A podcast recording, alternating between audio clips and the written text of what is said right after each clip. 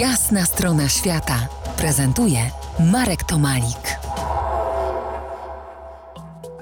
Dzień dobry, Dariuszu. Dzień dobry, Marku. Moim gościem Dariusz Andrzej Sikorski, historyk, mediewista, profesor Uniwersytetu imienia Adama Mickiewicza w Poznaniu, autor oczywiście książek. Jestem świeżo po lekturze drugiego wydania Twojej książki Religie dawnych Słowian przewodnik dla poszukujących. Zanim spróbuję nas zabrać w podróż, a przynajmniej stworzyć hipotetyczną mapę takiej podróży śladami dawnych Słowian, parę pytań natury ogólnej po przeczytaniu wspomnianej książki, jeśli oczywiście pozwolisz. Oczywiście. Dlaczego uczeni przez y, ponad 200 lat nie potrafili wypracować jednej wizji przedchrześcijańskich wierzeń pradawnych y, Słowian?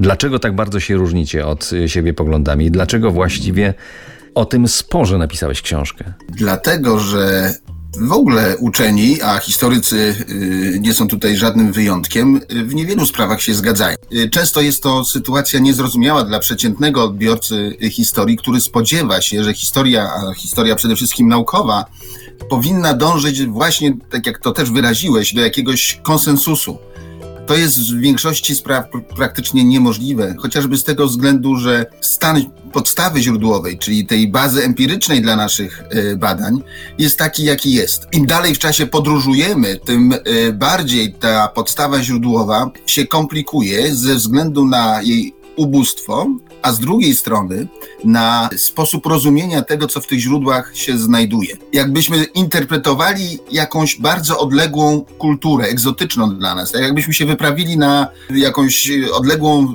wyspę na Pacyfiku i poznali tam jakiś lud, który ma swoje reguły i my musimy to wszystko odkryć, ale nie za bardzo rozumiemy tę kulturę, którą tam zastajemy. Historyk jest w podobnej sytuacji. Bada kultury z naszego punktu widzenia dość egzotyczne, nawet jeżeli są to kultury, które rozwijały się na terenie na przykład naszych ziem. Nie musimy się wyprawiać w przestrzeni.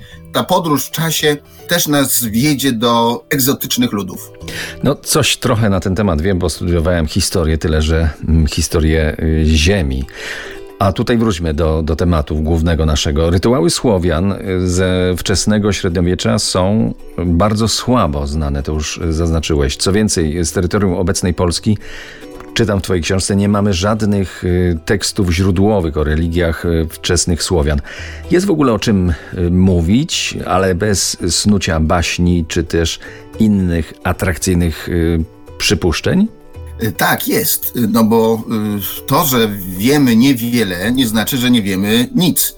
Tyle, że trzeba uwzględnić ten fakt, że, że nasza wiedza jest bardzo ograniczona. Stąd tytuł mojej książki Religie dawnych Słowian, czyli w liczbie mnogiej, dlatego że z pewnością nie było jednej wspólnej religii. Za kilkanaście minut zanurzymy się w ten świat, świat wierzeń pradawnych Słowian jeszcze bardziej, jeszcze mocniej. Zostańcie z nami.